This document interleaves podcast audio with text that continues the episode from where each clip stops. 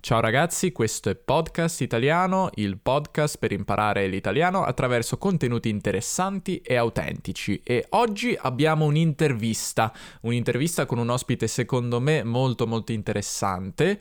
L'ospite si chiama Giacomo Cardaci ed è eh, due cose principalmente, un avvocato e uno scrittore. Come avvocato è specializzato nel campo di tutto ciò che riguarda i diritti diritti delle persone LGBT. In passato alcuni di voi mi hanno chiesto personalmente o per messaggio quale fosse la situazione delle persone LGBT in Italia e ho pensato che non ci fosse persona più adatta a parlare di questo di Giacomo.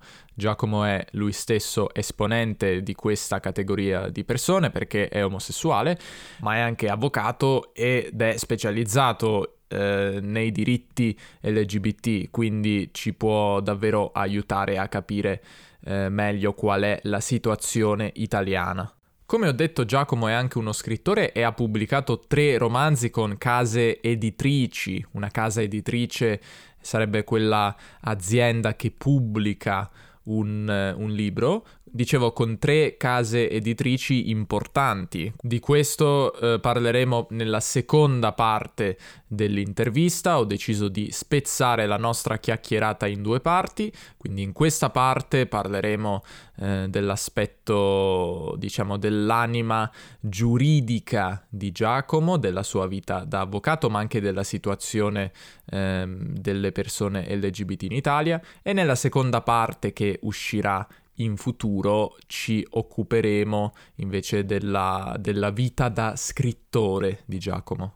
Volevo inoltre fare un annuncio che so che magari non piacerà ad alcune persone, ma a partire da questo episodio ho deciso di iniziare a ehm, pubblicare le trascrizioni delle interviste solamente sul mio podcast Italiano Club. Questo perché le interviste sono sempre molto molto lunghe, richiedono molto lavoro di trascrizione che in passato facevo io, ora non lo faccio più, però ovviamente lo pago e inoltre comunque c'è un grandissimo lavoro da parte mia di formattazione della pagina sul sito eh, per avere, avete presente, quel layout con il testo a sinistra e le parole tradotte a destra, ecco quella cosa che faccio per i miei, eh, per le trascrizioni sul sito, ecco è abbastanza difficile farlo, io non sono bravo in queste cose e quindi eh, potete capire che farlo per un testo relativo a un episodio di 50 minuti è davvero un incubo, non è una cosa che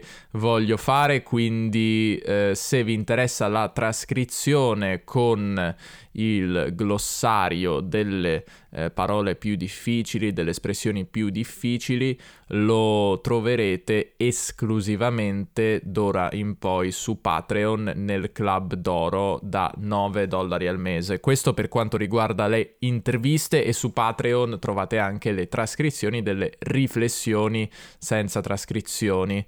Um, quindi sì, so che può non piacere come cambiamento, però ho pensato che è davvero tanto lavoro e comunque ho tantissimi contenuti trascritti totalmente gratuiti sul mio sito e in ogni caso gli episodi normali eh, di livello principiante, intermedio e avanzato per il momento rimangono gratuiti con la trascrizione e con il glossario. Vi volevo anche dire, lo sponsor di questo episodio è il fantastico sito Italki. Sapete che io insegno su Italki, al momento non accetto richieste da nuovi studenti perché ho davvero tanti studenti, però i miei studenti sono molto soddisfatti, spero da un lato dalle mie lezioni, ma dall'altro lato anche da come funziona, dall'idea stessa di tutoraggio online, di insegnamento e di lezioni online. Io penso che Italki abbia davvero rivoluzionato il modo di insegnare le lingue, di imparare le lingue, l'abbia reso molto molto semplice.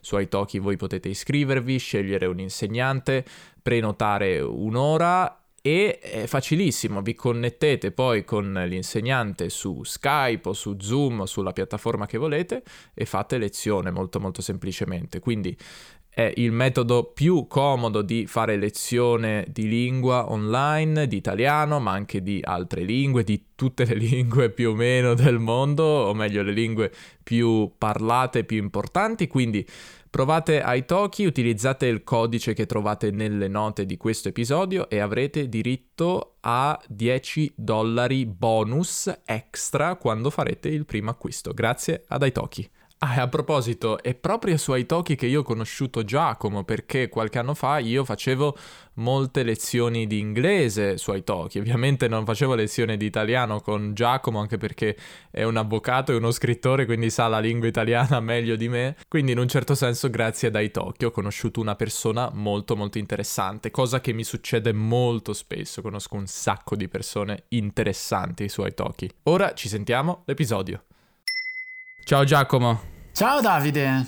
Innanzitutto sono contento che tu abbia accettato il mio invito e sono contento di averti per poter finalmente avere una persona che parla di un argomento diverso dalle lingue, perché sul mio podcast si parla spesso di lingue ma voglio anche un po' ampliare lo spettro degli argomenti trattati, quindi sono contento di averti. Anch'io sono, non solo sono contento, ma sono anche onorato di essere qui con te, che sei... Addirittura. Io sono un tuo ammiratore e, ho, e sono anche stato un tuo studente, un tuo allievo. Non di italiano specifico, l'italiano lo sai molto meglio di me, essendo scrittore, parleremo anche di questo. Mi fa molto piacere rivederti in questa circostanza perché noi ci siamo visti in altre circostanze per, per, imparare l'inglese e adesso invece ci facciamo una bella chiacchierata. Dunque, partiamo allora dall'aspetto forse più... non so se lo ritieni più importante. Tu hai due anime, quella di avvocato e attivista per i diritti LGBT e quella di scrittore. Direi di partire dalla prima delle due, Ehm, parlaci un po' di che cosa fai, di che cosa ti occupi eh, dal lato attivismo. Sì, allora, è vero, io Uh, ho coltivato due, due, passioni e si può dire che appunto io abbia due, due anime. Uh, la prima è quella di cui hai parlato, cioè uh, sono un avvocato e quindi lavoro in tribunale, diciamo, e um, sono anche un attivista. Uh, il mio obiettivo insieme a un'associazione uh, di altri avvocati è quello di lottare per i diritti delle persone LGBT, che sono le persone lesbiche, gay, bisessuali e transessuali. Uh, come sai in Italia, ma anche in generale in tutto il mondo, questa categoria di persone spesso subisce delle discriminazioni in molti posti, cioè sia o sul lavoro o all'interno della propria famiglia o all'interno della scuola. Eh, e il nostro obiettivo è quello di eh, tutelare e proteggere queste persone e di fare sì che queste persone abbiano gli stessi diritti e la stessa dignità delle altre, di tutte le altre persone. E quindi noi lavoriamo, mm, io lavoro insieme anche agli altri miei colleghi in vari ambiti. Ad esempio, faccio alcuni esempi, ci sono noi abbiamo lottato per ottenere una legge sul matrimonio egualitario che consenta alle persone dello stesso sesso di sposarsi. Eh, e abbiamo fatto delle battaglie anche nei tribunali, abbiamo fatto delle cause per ottenere questo risultato, eh, oltre che abbiamo scritto delle leggi da proporre al Parlamento.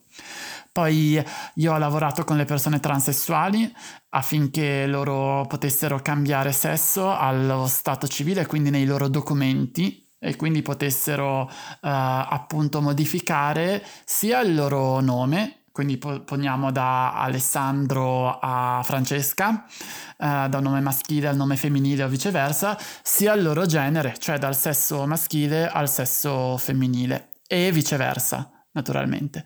Poi ci sono le discriminazioni sui luoghi di lavoro, dove si può venire trattati male perché si è gay, oppure ci sono eh, o si può anche venire licenziati. Insomma, noi cerchiamo di tutelare e proteggere le persone, questa categoria di persone che anche in Italia, nonostante sia un paese avanzato, eh, c'è molto molto molto molto da lavorare. E volevo chiederti anche mh, mm, relativamente alla condizione o allo stato mh, mm, della comunità LGBT in Italia, perché alcune persone mi hanno chiesto in passato, eh, persone straniere che conosco, che mi ascoltano, e, ehm, e, io non so esattamente cosa rispondere perché penso che da un lato sia meglio rispetto a 20 anni fa, 30 anni fa, però non è una situazione perfetta o ideale, quindi raccontami tu Um, secondo te come siamo messi? Bisogna, diciamo, dividere, dividere diciamo, l'argomento in, in più parti. Uh, in primo luogo si può parlare del, del discorso del, della regolamentazione delle coppie e in Italia abbiamo una legge che si chiama legge sulle unioni civili che consente alle persone dello stesso sesso di contrarre una unione civile che però è un istituto diverso dal matrimonio. Quindi in Italia le persone non possono accedere al matrimonio e questo dal mio punto di vista è sbagliato per due ragioni. Una prima ragione simbolica e una seconda ragione pratica. La ragione simbolica è che l'istituto uh, del, dell'unione civile, uh, come dire, uh, è, è, inferiore, è considerato in maniera inferiore rispetto al matrimonio e quindi è come se i gay o le lesbiche fossero in qualche modo uh, segregati. Sì, proprio a livello lessicale anche, cioè non è la stessa cosa dire che due persone sono unite civilmente. Non è la stessa cosa, non c'è uguaglianza e quando non c'è uguaglianza non c'è eh, dignità, cioè non c'è la stessa dignità davanti alla legge, perché appunto per alcuni un istituto, per altri eh, un altro. E poi sul lato pratico questo porta um, molti svantaggi perché le leggi sono diverse e quindi ci sono meno diritti per le persone, per le coppie gay o lesbiche e ci sono delle differenze anche assurde, delle differenze inspiegabili che nascono secondo me dalla voglia di eh, discriminare e di trattare in maniera deteriore eh, inferiore diciamo le persone LGBT. Ad esempio le persone LGBT in Italia eh, non hanno, ma faccio degli esempi un po' stupidi, ma solo per capire, non hanno l'obbligo di fedeltà all'interno del matrimonio, mentre e questo implica, questo diciamo secondo me deriva da un pregiudizio del legislatore in base al quale le persone omosessuali non, non sanno stare in coppia, sono infedeli, sono promiscue. Um, la, ad esempio, un'altra differenza è che non c'è mai la parola famiglia nella legge sulle unioni civili, ma c'è sempre uh, l'unione, il contratto, insomma, uh, è come se fosse una cosa molto sterile, molto, molto brutta, mentre invece per il matrimonio si parla proprio di, di famiglia. Ma l'altra ragione, l'altra ragione è pratica, perché come ti dicevo prima, appunto, ci sono di, ci, è come tu devi immaginare un puzzle di 100 diritti e il matrimonio ha questi questi 100 diritti, mentre invece l'unione civile poni ne ha solo 70 di questi diritti e quindi mancano delle tessere in questo puzzle. E, e, e volevo chiederti quali sono i diritti che mancano, ehm, almeno i diritti principali che sono una mancanza evidente secondo te? Allora, quelli più importanti, appunto, uh, al di là delle discriminazioni lessicali, come dicevi giustamente tu, cioè non c'è l'obbligo di fedeltà, non c'è, non c'è la parola famiglia, eccetera, eccetera, i, veri diritti che mancano, i più importanti, sono quelli relativi alla filiazione, nel senso che in Italia, le, a differenza della Spagna, dell'Inghilterra, del Portogallo, della Germania, dell'Austria, di tutti i paesi degli Stati Uniti, di tutti i paesi occidentali, l'Italia è l'unico paese in cui eh, i gay e le lesbiche, ad esempio, non possono adottare dei bambini eh, o non possono accedere alle tecniche di procreazione medicalmente assistita. Ad esempio, io seguo molte coppie di donne che um, fanno la fecondazione in altri paesi, ad esempio in Spagna, in Danimarca, crescono i bambini, ma la legge in Italia non tutela le madri e in realtà, in realtà però il nostro lavoro è stato quello di interpretare in senso innovativo la legge e quindi di consentire anche a queste coppie, ad esempio, di adottare il bambino, alla madre, alla, gen- alla genitrice sociale di adottare l'altro bambino. E il nostro lavoro è quello appunto di dare delle interpretazioni della legge per superare i limiti della legge, eh, magari interpretandola alla luce della Costituzione o dei trattati, delle, dei trattati sui diritti umani, in modo che siano garantiti più diritti possibili. Ad esempio anche poi non solo nel, nei rapporti di coppia, ma anche nel lavoro, le discriminazioni sul lavoro, come dicevo prima. Uh, un'altra grande battaglia che abbiamo fatto è stata per le persone transessuali, in modo che le persone transessuali non fossero costrette ad esempio a, a, a subire l'intervento chirurgico per cambiare sesso uh, e questo perché alcune persone transessuali ad esempio hanno, o hanno dei problemi di salute quindi non possono avere un intervento chirurgico ma hanno necessità comunque di uh, cambiare i dati anagrafici. Un'altra battaglia sempre per le persone transessuali è quella, stata quella di consentire di eh, mantenere il loro, matrimonio dopo il, cambiamento, il loro matrimonio dopo il cambiamento di sesso. Poi c'è un discorso sui reati, i crimini che vengono commessi nei confronti delle persone transessuali o omosessuali o lesbiche e eh, co- ci sono alcuni reati che in Italia, ad esempio, se sono commessi contro delle minoranze vengono puniti in un certo modo, in un modo più severo, più grave.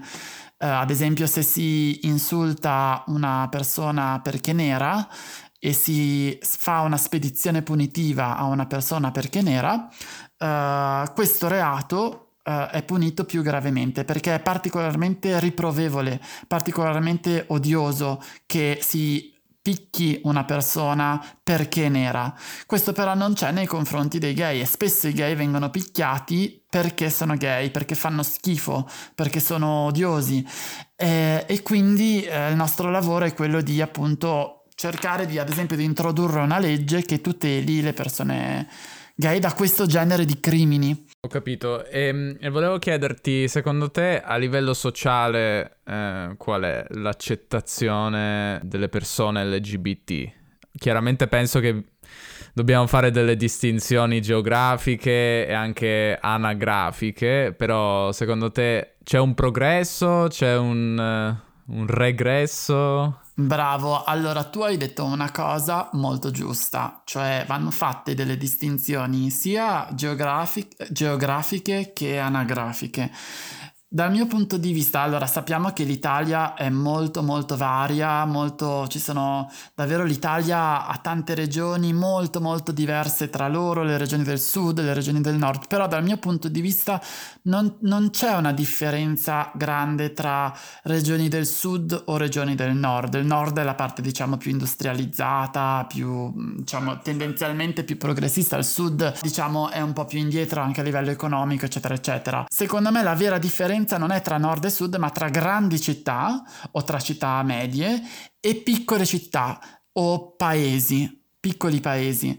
Nelle grandi città anche del sud, ad esempio Napoli, Palermo, c'è una grande comunità gay e uh, comunque mh, sì, si sta bene, come, non dico come a Milano che è una, è una città molto avanzata, molto culturale, mentre invece nei piccoli paesi che siano paesi del sud, che siano paesi del centro, che siano paesi del nord, invece la situazione è uguale, cioè purtroppo è molto difficile, è molto dura, si viene ancora oggi molto, è molto pesante.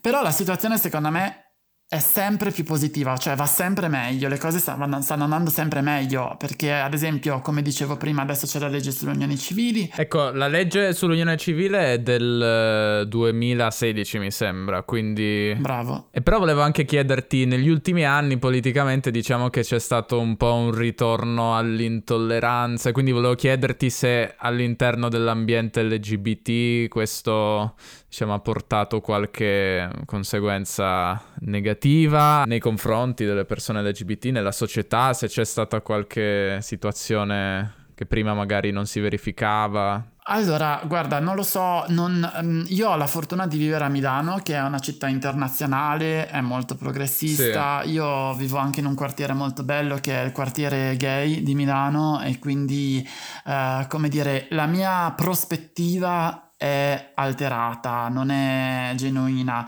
Sì, Milano in generale è una città unica per sotto qualsiasi punto di vista, secondo me. Esatto. È forse la città meno italiana d'Italia, secondo me. Sì, è, è bellissima, è davvero bellissima perché è una città internazionale e c'è, c'è tutto, è, è una città in grande espansione, insomma Uh, però devo dirti la verità, io mh, penso che comunque l'Italia stia facendo dei... sono molto ottimista, cioè penso che si stiano, fa- si stiano, facendo dei grandi passi avanti rispetto al passato e quindi penso che in tutta Italia comunque le cose vadano, me- vadano meglio. Uh, adesso le unioni civili vengono celebrate in tutta Italia, quindi mi sentirei di dirti che nonostante l'Italia adesso stia, come dire, per certi versi arretrando sui diritti umani, però al contempo a livello sociale, a livello culturale, secondo me l'accettazione delle persone LGBT è sicuramente molto più ampia rispetto a 20, 30 anni fa, 40, non, non c'è paragone, insomma. Quindi stiamo andando nella giusta direzione, anche se siamo molto indietro rispetto come dicevo prima, gli altri paesi occidentali, perché... A livello legislativo parli proprio? Bravo. O anche a livello di visione e accettazione sociale? Un po' tutte e due, ma sai, la legge riflette la società. Io sono un avvocato e quindi questa è una delle prime cose che ci insegnano, cioè la legge si crea perché c'è una spinta sociale. Credi anche che la legge possa modificare un po' la società, che ci sia un, una doppia influenza, cioè una legge su, sulle unioni civili può anche influenzare ciò che la società pensa o non funziona in questa direzione? allora, questa è una bella domanda. Secondo me eh, non è tanto la legge che di per sé modifica la società, perché anche in Inghilterra hanno studiato che dopo che è stato, in, eh, dopo che è stato introdotto mat- la legge sul matrimonio egualitario in Inghilterra, eh, non è cambiato tanto a livello di discriminazioni o perché una legge non cambia la mentalità. Quello che, cambi- quello che, è cambiato sono due cose. Uno, per, eh, grazie alla legge tu senti di avere lo Stato dalla tua parte, non contro di te, ma senti di essere protetto dallo Stato e non avversato dallo Stato. E poi è anche vero che magari la legge non cambia la mentalità, però le persone quando vengono invitate alle celebrazioni delle unioni civili, alle feste, alle feste di unione civili, o magari come è stato nel mio caso perché io invece mi sono sposato, quindi io ho fatto un matrimonio a Copenaghen, eh, in Danimarca, però le persone cambiano, anche le persone che magari eh, avevano pessime idee sui gay, sulle lesbiche, poi quando le vedono, partecipano magari al matrimonio, all'unione civile, eh, come dire, si rendono conto che sono persone assolutamente, come dire, normalissime, felici, che si amano e questo cambia la mentalità, perché l'unico modo per cambiare la mentalità è conoscere le persone. Chiaro, perché alla fine si ha, si ha paura di ciò che non si conosce. Bravissimo, bravissimo, proprio esatto, è proprio così. Per quello chiedevo, magari essendoci più coppie che hanno un riconoscimento legale, magari appunto è più facile che, che, le persone, non so, vengano a conoscenza e vedano anche proprio fisicamente le cerimonie, non lo so. Esatto, io quando mi sono sposato sono andato a Copenaghen a sposarmi in Danimarca perché uh, ci tenevo che il mio fosse un matrimonio, non una unione civile. E tu ti sei sposato uh, dopo la legge sulle unioni civili in Italia o era prima? Prima, in realtà prima, ma stava per essere introdotta, quindi se avessi voluto avrei potuto aspettare um, qualche mese. Un po' di tempo, esatto, sì. ma invece io ci tenevo proprio a sposarmi per il discorso che facevamo prima, e cioè perché simbolicamente un matrimonio implica uguaglianza, implica uguale dignità, eh, uguale solidarietà eh, e quindi per me la dignità è fondamentale e quindi siamo andati a Copenaghen e la festa sono venuti anche gli invitati, abbiamo la mia famiglia, i miei genitori, i miei fratelli, tutti i nostri amici, la mia eh, insegnante del, del, liceo, la mia oncologa che io ho avuto un tumore quindi ho invitato anche la mia dottoressa che mi ha curato e siamo andati tutti eh, a Copenaghen eh, ed è stato bellissimo, è stato davvero bellissimo però ci tenevo che fosse un matrimonio e in Italia non si poteva fare. No, volevo chiederti appunto come viene ri- riconosciuto l'istituto del matrimonio eh, eh, celebrato all'estero in Italia. E in Italia, allora, mh, mm, il nostro atto di matrimonio, che è un atto in cui c'è scritto che siamo sposati, che è un atto danese, eh, in Italia eh, viene riconosciuto come unione civile. Però, eh, come dire, nel resto del mondo viene riconosciuto come matrimonio, innanzitutto. Quindi se Chiaro. io mi trasferissi in Francia sarei sposato. E poi comunque nel mio atto di unione civile c'è scritto che io ho contratto un matrimonio e quindi comunque per me è una, una cosa molto, molto importante, insomma. Chiaro. Mentre l'unione civile italiana all'estero viene riconosciuta come viene riconosciuta? Diversamente dal matrimonio? Sì, diversamente. Quello dipende dallo stato dove vai. Ad esempio, in Francia hanno anche le unioni civili e molto probabilmente la nostra unione civile viene riconosciuta come unione civile, non come matrimonio. Però quella è una scelta che fa l'ordinamento straniero l'ordinamento, non so, ad esempio in, in, Russia piuttosto che in Ucraina, dove non c'è neanche l'unione civile, molto probabilmente non viene proprio riconosciuto.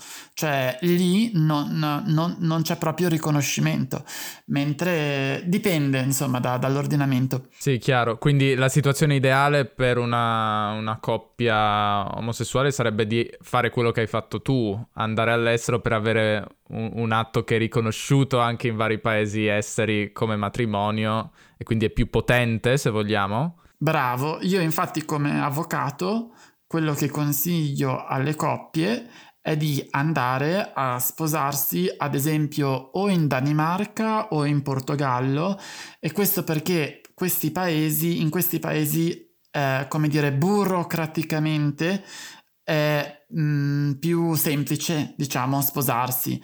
Si possono sposare anche in, a Londra, in, a Parigi, dovunque, però eh, diciamo che eh, in questi due paesi eh, è molto facile dal punto di vista amministrativo, burocratico. Il che è un po' triste, anche un po' quello che succede magari con altri argomenti come l'eutanasia, per cui dobbiamo emigrare, uscire dai confini nazionali per avere dei diritti che non, che non ci vengono garantiti. Esatto, ma una volta succedeva anche per l'aborto, Uh, adesso succede per l'eutanasia, cioè per la possibilità di morire uh, se, si è, se, si soffre molto e non c'è speranza di guarigione. Purtroppo in Italia c'è quello che viene chiamato l'accanimento terapeutico, e in quel caso si, si va in Svizzera. Bravo. Eh. Ma la Danimarca per eh, matrimoni gay invece ha, ha l'ordinamento più... l'ordinamento migliore? Eh. eh. Sì, beh, dovunque ci sia il matrimonio. Va, cioè, in realtà in Europa credo che solo l'Italia e la Grecia non abbiano il matrimonio. Poi tutti gli altri paesi eh, dall'Austria, la Spagna, il Portogallo, il Belgio, l'Olanda, la Danimarca. Con Europa però non intendi Unione Europea, intendi paesi dell'Europa diciamo occidentale, perché... Sì. Suppongo che paesi come, non so, paesi come Ungheria, Polonia, Slovacchia non abbiano, non abbiano neanche le unioni civili, forse, non lo so. No, però, no, loro no, però ci sono paesi sorprendenti come la Slovenia, eh, dove invece c'è eh, il matrimonio, matrimonio, che è comunque un paese, come dire, molto molto avanzato, anche, come dire, considerato un po' non dico dell'est, però insomma faceva parte dell'ex Jugoslavia sì. e quindi in realtà, uh, come dire, sì, io mi riferisco soprattutto alla parte occidentale dell'Europa. Chiaro. Eh, volevo chiederti, secondo te, quali sono i, i problemi principali che deve affrontare la comunità LGBT? Quali sono i problemi più pressanti? Questo dipende tanto da dove vivi, nel senso che come dicevo prima uh, dipende da, da se vivi a Milano o se vivi in un piccolo paese. In generale il problema più pressante a livello giuridico Oggi i temi più caldi, diciamo, sono appunto la filiazione, cioè quindi il riconoscimento dei figli, eh, la discriminazione, ad esempio abbiamo ottenuto una sentenza della Corte europea di giustizia che ha condannato un, un avvocato molto importante perché dis- aveva pronunciato delle parole molto discriminatorie eh, nei confronti delle persone gay, impedendo quindi l'accesso al lavoro da parte delle persone gay. Um, quindi questi sono problemi. Poi a livello sociale sicuramente la discriminazione, perché ad esempio qualche settimana fa eh, mh, c'è stato un ragazzo che durante la pandemia è stato cacciato fuori di casa, nel, eh, era un ragazzo di Caserta, quindi nel sud Italia, e la famiglia eh, che ha scoperto che era gay lo ha mandato fuori di casa e lui ha vissuto alcuni giorni ehm, era praticamente un senza tetto, un ragazzo molto giovane e poi hanno scoperto, lo hanno scoperto, era per strada e il sindaco del comune gli ha offerto ovviamente una stanza, una casa, eh, ma lui era...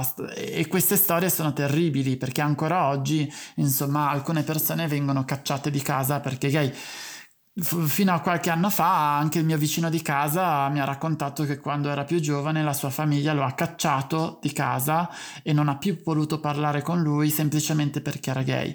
E questi genitori sono pazzi perché se tu rinunci all'amore di un figlio semplicemente perché lui è gay, evidentemente Chiaro. non gli vuoi così bene.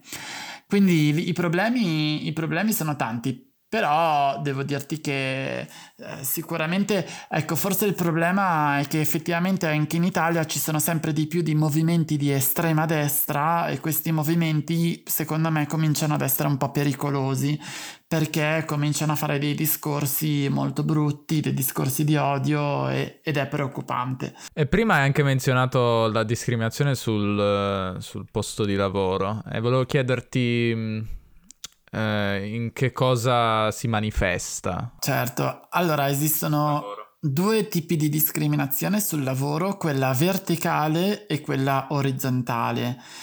Um, ad esempio, quella verticale arriva dal tuo datore di lavoro, dal capo, dal boss, uh, quindi dall'imprenditore o in generale da chi sta sopra di te e ad esempio non ti promuove perché sei gay.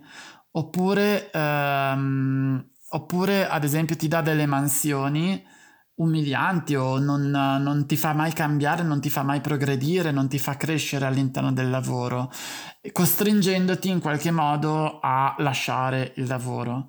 E poi ci sono le discriminazioni eh, orizzontali che vengono dai tuoi colleghi, eh, in qualche modo, no? che ti prendono in giro, che ad esempio io mm, c'era un, un, mio amico che effettivamente era continuamente preso in giro suoi, da alcuni suoi colleghi eh, perché, perché gay.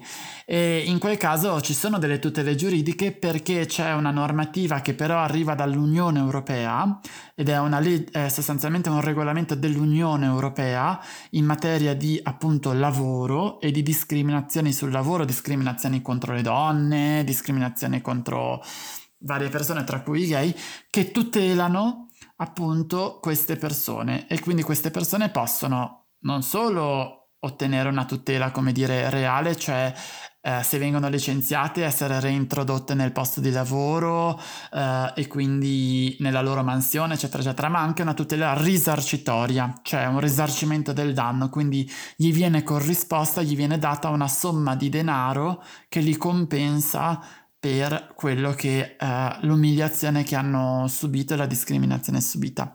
Quindi in quel senso ci sono delle tutele. Uh, certo è che uh, purtroppo ancora oggi esistono. Io ad esempio quando ho lavorato io negli studi legali sono stato molto fortunato perché ho sempre detto che ero gay, che ero sposato, che ero fidanzato con un uomo e non ho mai avuto nessun tipo di problema perché i miei capi quello che desideravano non gliene fregava niente, niente, niente, niente, niente che io fossi gay, etero, eccetera, eccetera. Volevano che io fossi produttivo, mm, capace, performante e quindi loro non, non, non, ci sono mai stati problemi. Però ci sono anche persone che si nascondono ancora oggi sul luogo di lavoro e questa è una cosa secondo me molto triste perché è molto bello poter dire ok io adesso torno a casa e vado da mio marito. Tutti lo fanno, no? Non è un'esibizione, non è un'ostentazione, è semplicemente un dire ok io adesso va- e stasera vado al cinema con mio marito con...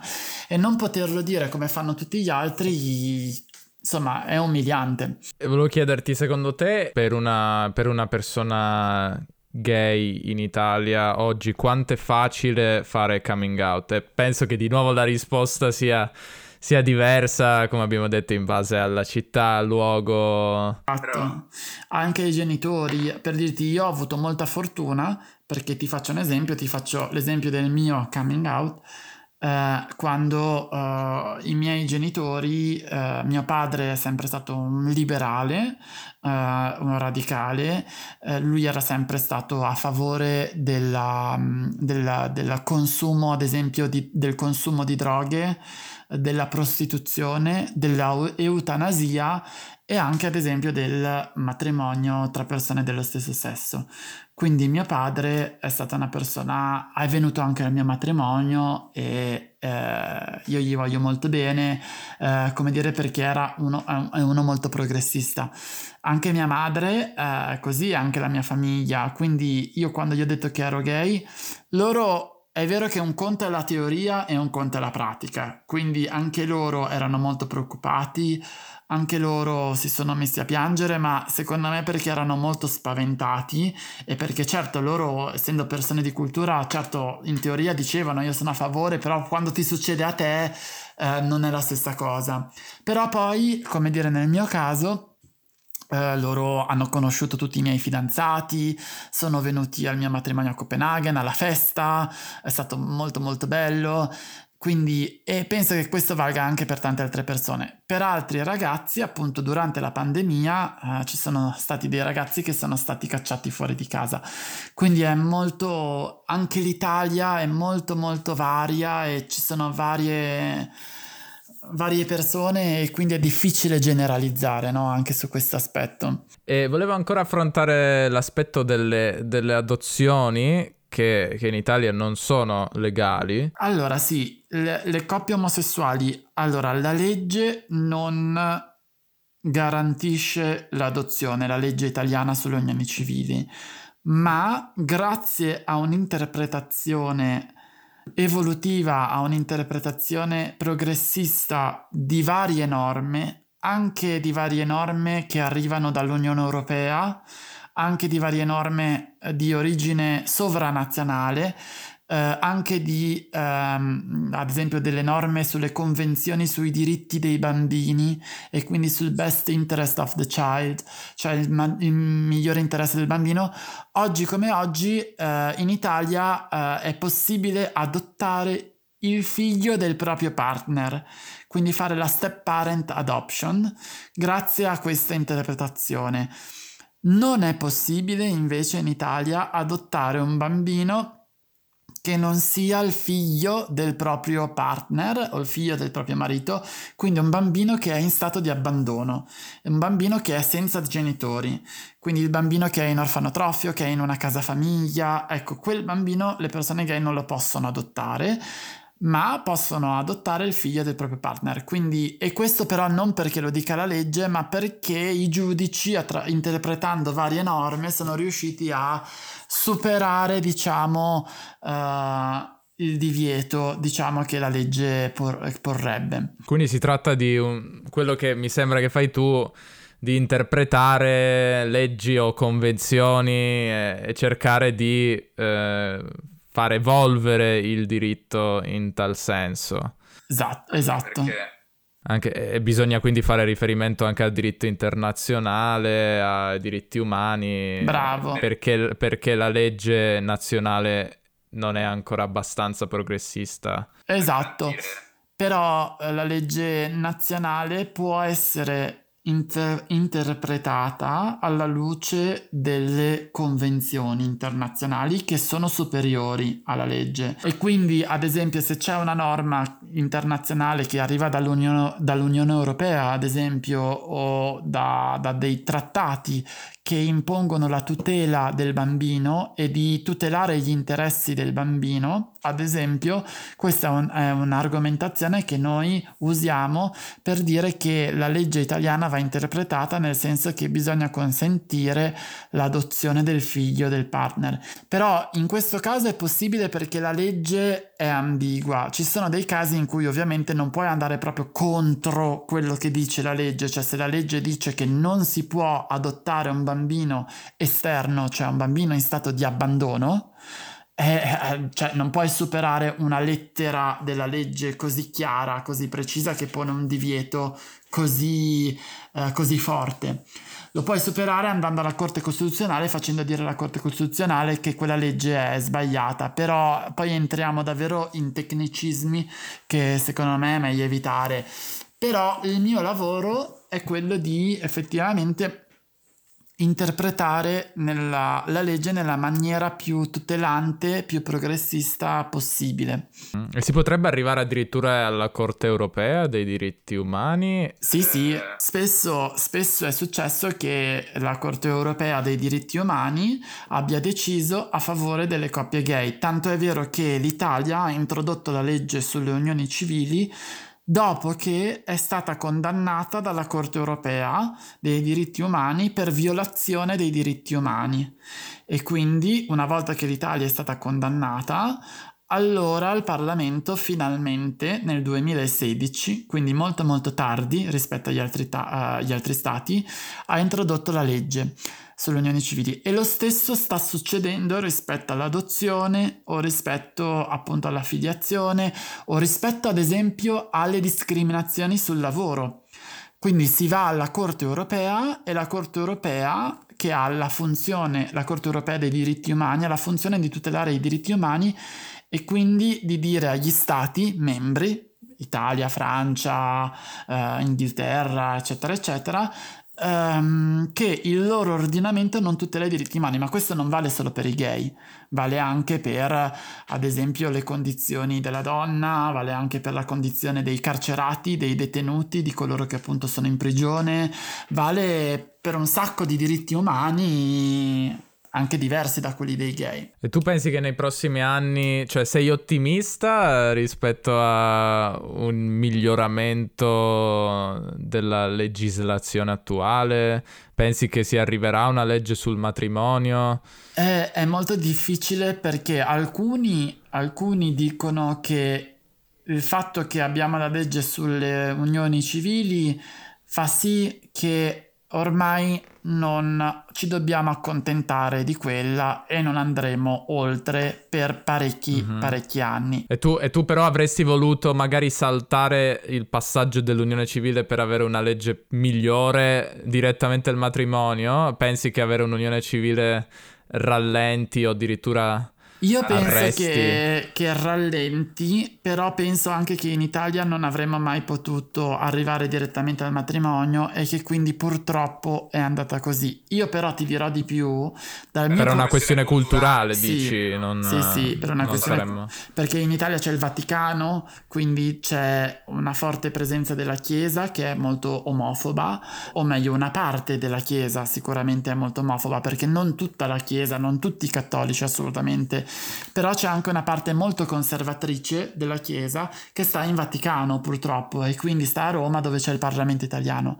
Però consentimi di dire un'altra cosa, dal mio punto di vista la vera rivoluzione, il vero progresso sarebbe se non solo si arrivasse al matrimonio, ma si arrivasse a una vera riforma per tutti del diritto di famiglia, cioè anche per le coppie eterosessuali, che consentisse anche di superare il matrimonio o l'unione civile e che consentisse anche di disciplinare il legame di coppia in maniera diversa, in maniera innovativa, magari liberandosi anche di alcuni istituti che magari sono un po' vecchi e quindi consentendo di dare tutele anche di tipo diverse. Non c'è solo il matrimonio, Mm, non c'è solo l'unione civile, c'è, ci sono anche i, gli accordi, i patti, è un mondo no?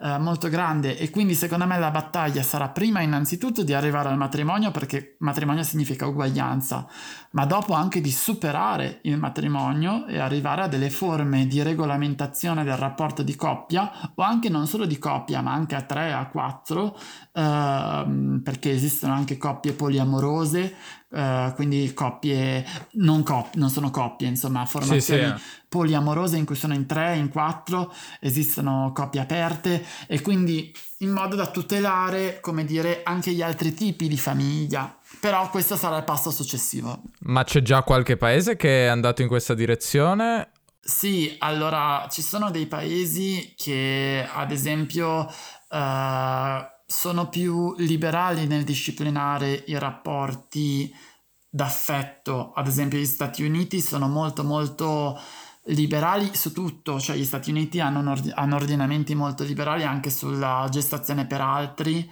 che alcuni chiamano maternità surrogata, uh, sulle armi e essendo molto molto liberali anche rispetto a questi, ai temi del, del matrimonio, dei patti, dei patti prematrimoniali, eccetera, eccetera, sono molto avanti. Anche il Canada credo che abbia una legislazione molto interessante anche su appunto questi aspetti, cioè delle, della tutela di non solo di coppia, ma di magari formazioni che sono più di due, cioè tre o quattro persone. Eh, eh, quindi sì, ci sono ordinamenti più avanzati e ordinamenti meno avanzati, insomma. Ecco, l'intervista finisce così in una maniera un po' brusca, un po' improvvisa, perché in realtà abbiamo parlato della carriera da scrittore di Giacomo eh, subito dopo subito dopo la parte che avete sentito finora, ma la parte sulla scrittura la sentirete in futuro perché, come ho detto, ho diviso in due parti la nostra chiacchierata. Poi c'è un messaggio da parte di un ascoltatore che è Sesson, se lo pronuncio Bene, eh, a cui devo chiedere scusa perché in realtà il suo messaggio è precedente all'ultimo messaggio che ho riprodotto nell'ultimo episodio, il messaggio da parte di Ania dalla Polonia e quindi chiedo scusa, ho fatto un errore io, ma adesso rimediamo e ci sentiamo il tuo audio. Ciao Davide, io mi chiamo Sison, ho 23 anni e vengo dalla Cina. Ti seguo da tipo 2-3 anni, da quando ancora studiavo all'università e mi hanno sempre piaciuto le lingue. Studiavo lo spagnolo all'università, ma capita che avevo un gruppo di amici italiani e in più un professore che, che, che parlava sia lo spagnolo sia l'italiano. Quindi ho deciso di imparare l'italiano perché mi sembrava piuttosto facile avendo un base sul spagnolo e mi sembrava interessante. A, a quell'epoca anche a me piaceva guardare il video poliglota su YouTube e quindi credo che sia questo che mi ha condotto al, al tuo canale. Adesso parlo cinese, madrelingua, inglese, spagnolo, italiano, francese e mi sto sforzando a studiare il norvegese. Mi ricordo quando ero contento per te al sapere che dovevi partire per Budapest a fare il programma Erasmus e mi fa piacere che al fin fine dopo la laurea hai deciso di continuare a fare il podcast italiano come un progetto serio. E niente, ti ringrazio per quello che fai e l'aiuto che mi hai dato e spero che tutto ti vada bene.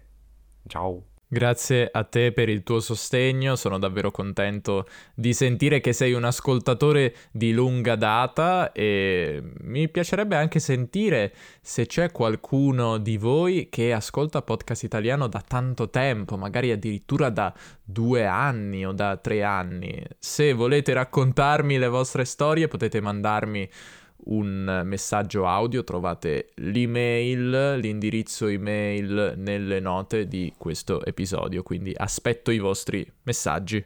E come ultima cosa, come sempre faccio, vi ricordo che se non volete far parte del club pagare ogni mese, ma volete comunque sostenere questo progetto in qualche modo, potete fare una donazione su PayPal, come hanno fatto questa settimana SH che non so cosa significhi, non so per cosa stiano queste iniziali, ma SH ti ringrazio per il tuo sostegno e anche Christopher, grazie anche a te Christopher. Trovate il link alla pagina PayPal nelle note di questo episodio. Questo è davvero tutto, grazie per l'ascolto e ci sentiamo presto. Ciao ciao!